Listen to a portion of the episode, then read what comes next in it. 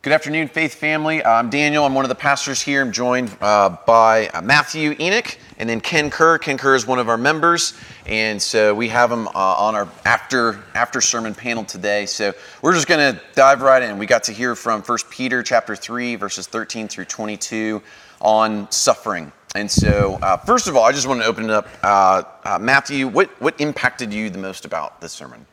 I, I really loved Pastor Kyle's treatment of, of verses 19 through 20, which mm-hmm. is this, this very uh, confusing and, and, difficult passage about Jesus going and, and proclaiming uh, to those who are in prison. And, and Kyle worked through that, that uh, four views of that. Um, the thing that I came away with, and I read this, this passage last night with Allison, and I looked at her and I said, I don't know. I was kind of on the John Piper. I think he quoted John Piper. I don't know what this passage means. Right. And uh, the thing that I left with uh, thinking about was um, there's so much that, that we have yet to understand, that we've yet to grasp. And verses like that, rather than allowing it to frustrate me, it makes me excited for mm-hmm. uh, grow, you know, growing in my, my knowledge of God's truth in eternity. So I might not know exactly what Peter was talking about mm-hmm. uh, in this life, but, but it, it, makes me excited for the next life, knowing that, that I'll get to somebody's going to tell me. Somebody's going to tell me right. what that verse meant when, when I get there. So, yeah. yeah. I just I left really encouraged thinking about that. Yeah, yeah. that's good. Yeah, Ken, what about you? Uh, interestingly enough, it was that ex- explanation which really was interesting. Um, I have known for years uh, that there are multiple, not not a whole lot, but there are many passages in the scriptures that are challenging mm-hmm. uh, for interpreters. And Kyle was very clear and very enthusiastic about his interpretation. And the one thing um, that I mentioned to my wife when I was reading the passage, I was looking forward to his his uh, preaching on this, mm-hmm. these, these two particular points, the, uh, the Noah point and the baptism point. Mm-hmm. And oh, by the way, if you have not heard the sermon, I encourage folks to go back and to listen to that. Very clear, very enthusiastic, and right on target. The point is, though, what I mentioned to Donna last night any interpretation of this passage cannot be inconsistent with any clear biblical theology. Mm-hmm. It cannot contradict truth. Yes. And, and Kyle handled that so well. Um, so I would encourage any who uh, have not heard that uh, sermon to, to go back and listen to it, or even to listen to it again if you were here. Mm-hmm. Yes, no, thank you. That's that's excellent. Thank you both. So um, Kyle had two main points in, in sermon. Sometimes it is God's will for you to suffer. One time it was God's will for Christ to suffer. So I want to just ask us broadly. You know, in, in this passage, we're told that if we suffer for what is right, we are blessed.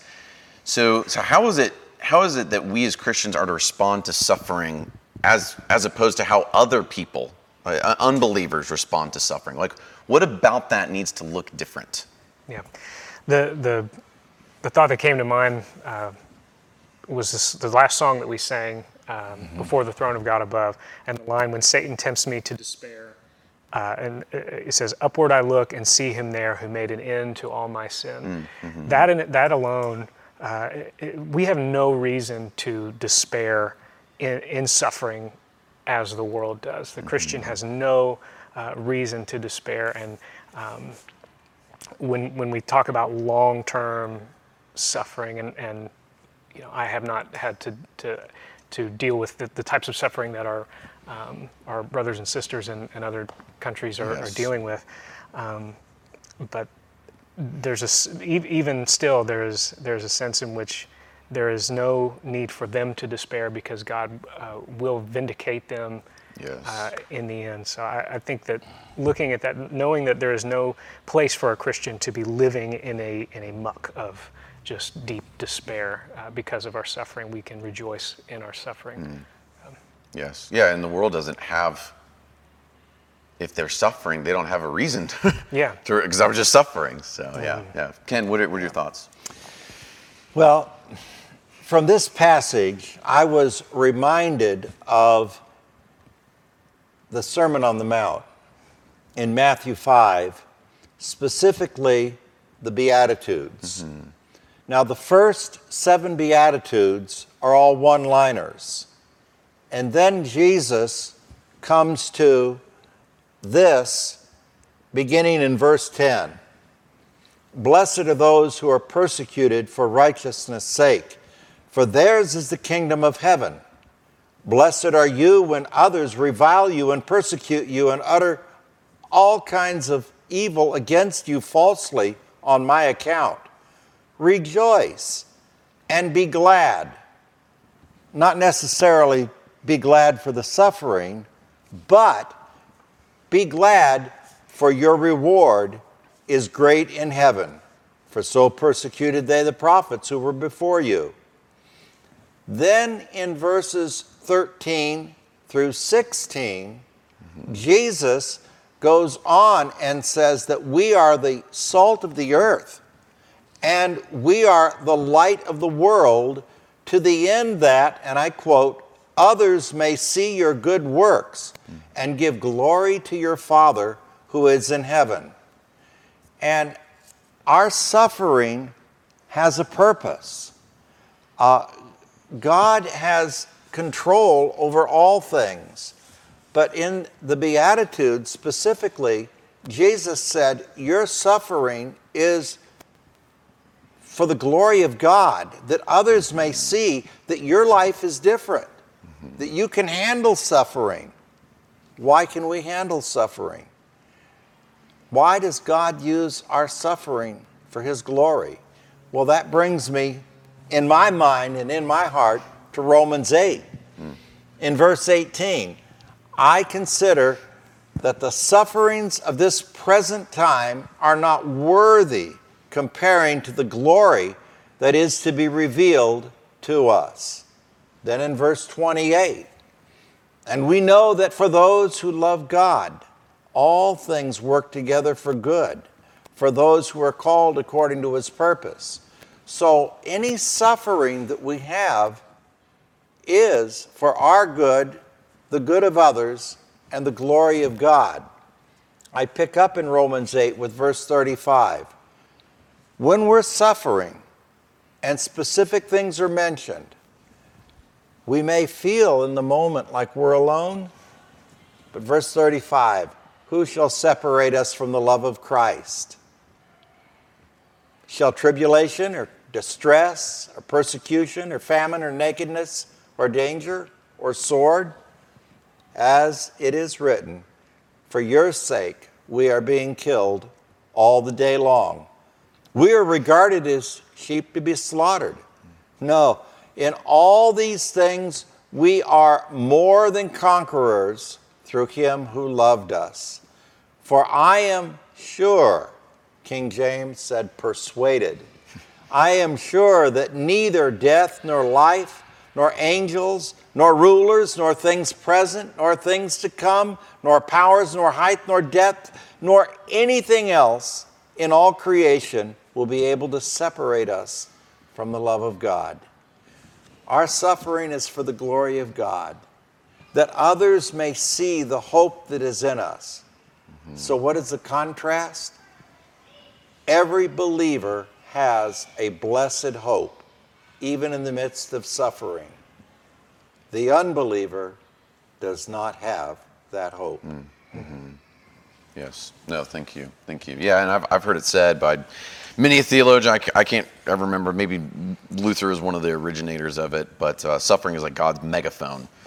Um, uh, we, that, that God will just speak so loudly, not just to us, but to a but to a lost and dying world.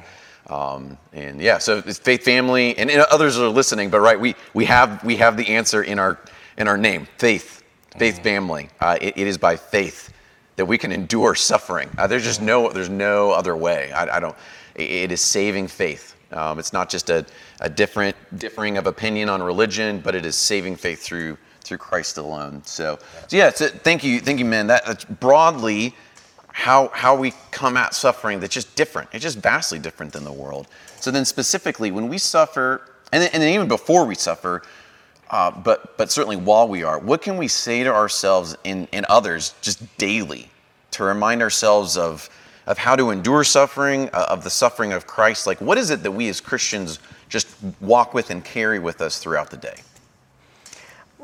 For instance, everything that he just read. Yes, right. I mean, yeah. this yeah. is one of those the subjects that, I mean, we're not, uh, you and I are teaching the systematic theology class, and, and when we go through that, you realize how many uh, subjects the Bible doesn't give us really clear, concrete answers.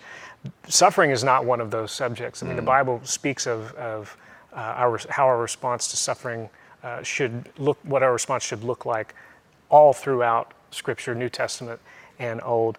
Um, not to answer all of my questions, all of the questions today with, with song lyrics, but that's just kind of. Um, but there's a, a, a line in one of the songs we sing that says, "I know my pain will not be wasted, for Christ completes His work in me," and that's something that has always encouraged me when when uh, my, myself or my wife, uh, Allison, has some, some chronic illnesses, and going through that, um, knowing that, that God has every intention to use uh, that suffering in ways that, that we will spend eternity marveling at. That we'll continually grow in our understanding of why we suffered in this way. Um, I think preaching that to yourself, teaching yourself, this will not be a waste. There is, there is a reason that Christ, that, that, that our suffering, uh, that the suffering is, is upon us in this, at this moment. Hmm. Um, yeah.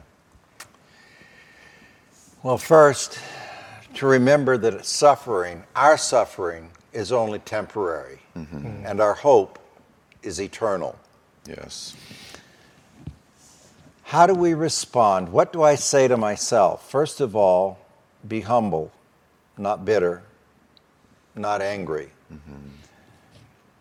I'm reminded that in the midst of our t- suffering, that is even a part of God's plan for my life and hopefully for my testimony to others.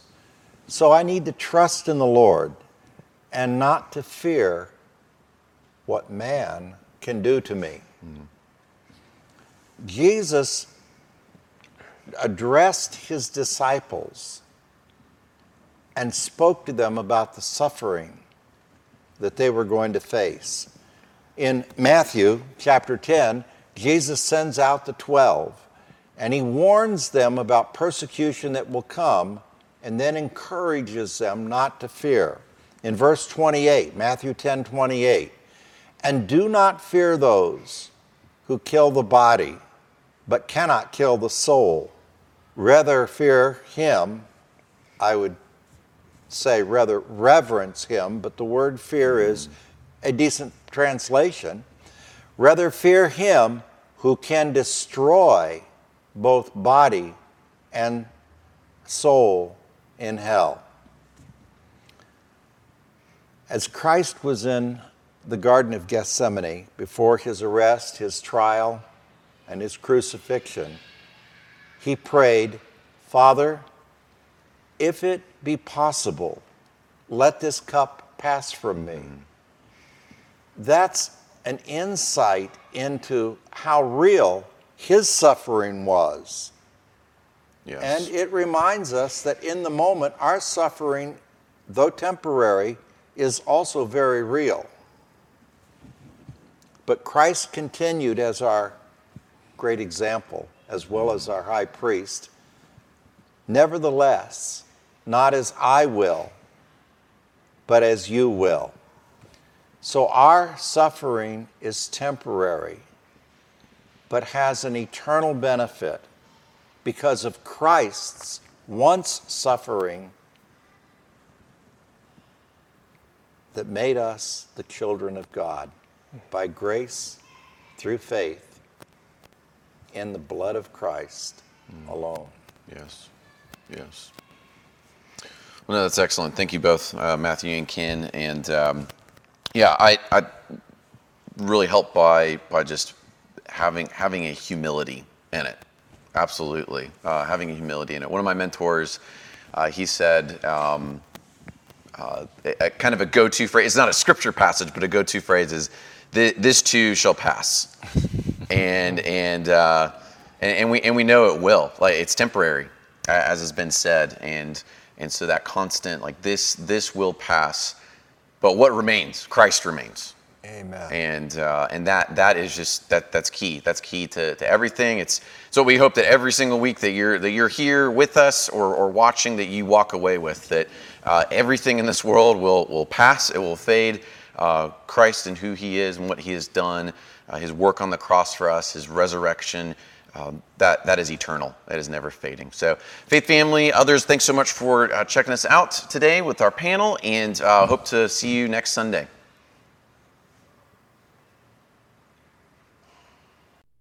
Thank you for listening to this resource of Faith Family Church. We gather on Sundays at 495 Hugh Hunter Road in Oak Grove, Kentucky, and are a short drive from Fort Campbell and Hopkinsville, Kentucky, as well as Clarksville, Tennessee. For more information, visit our website, myfaithfamilychurch.com.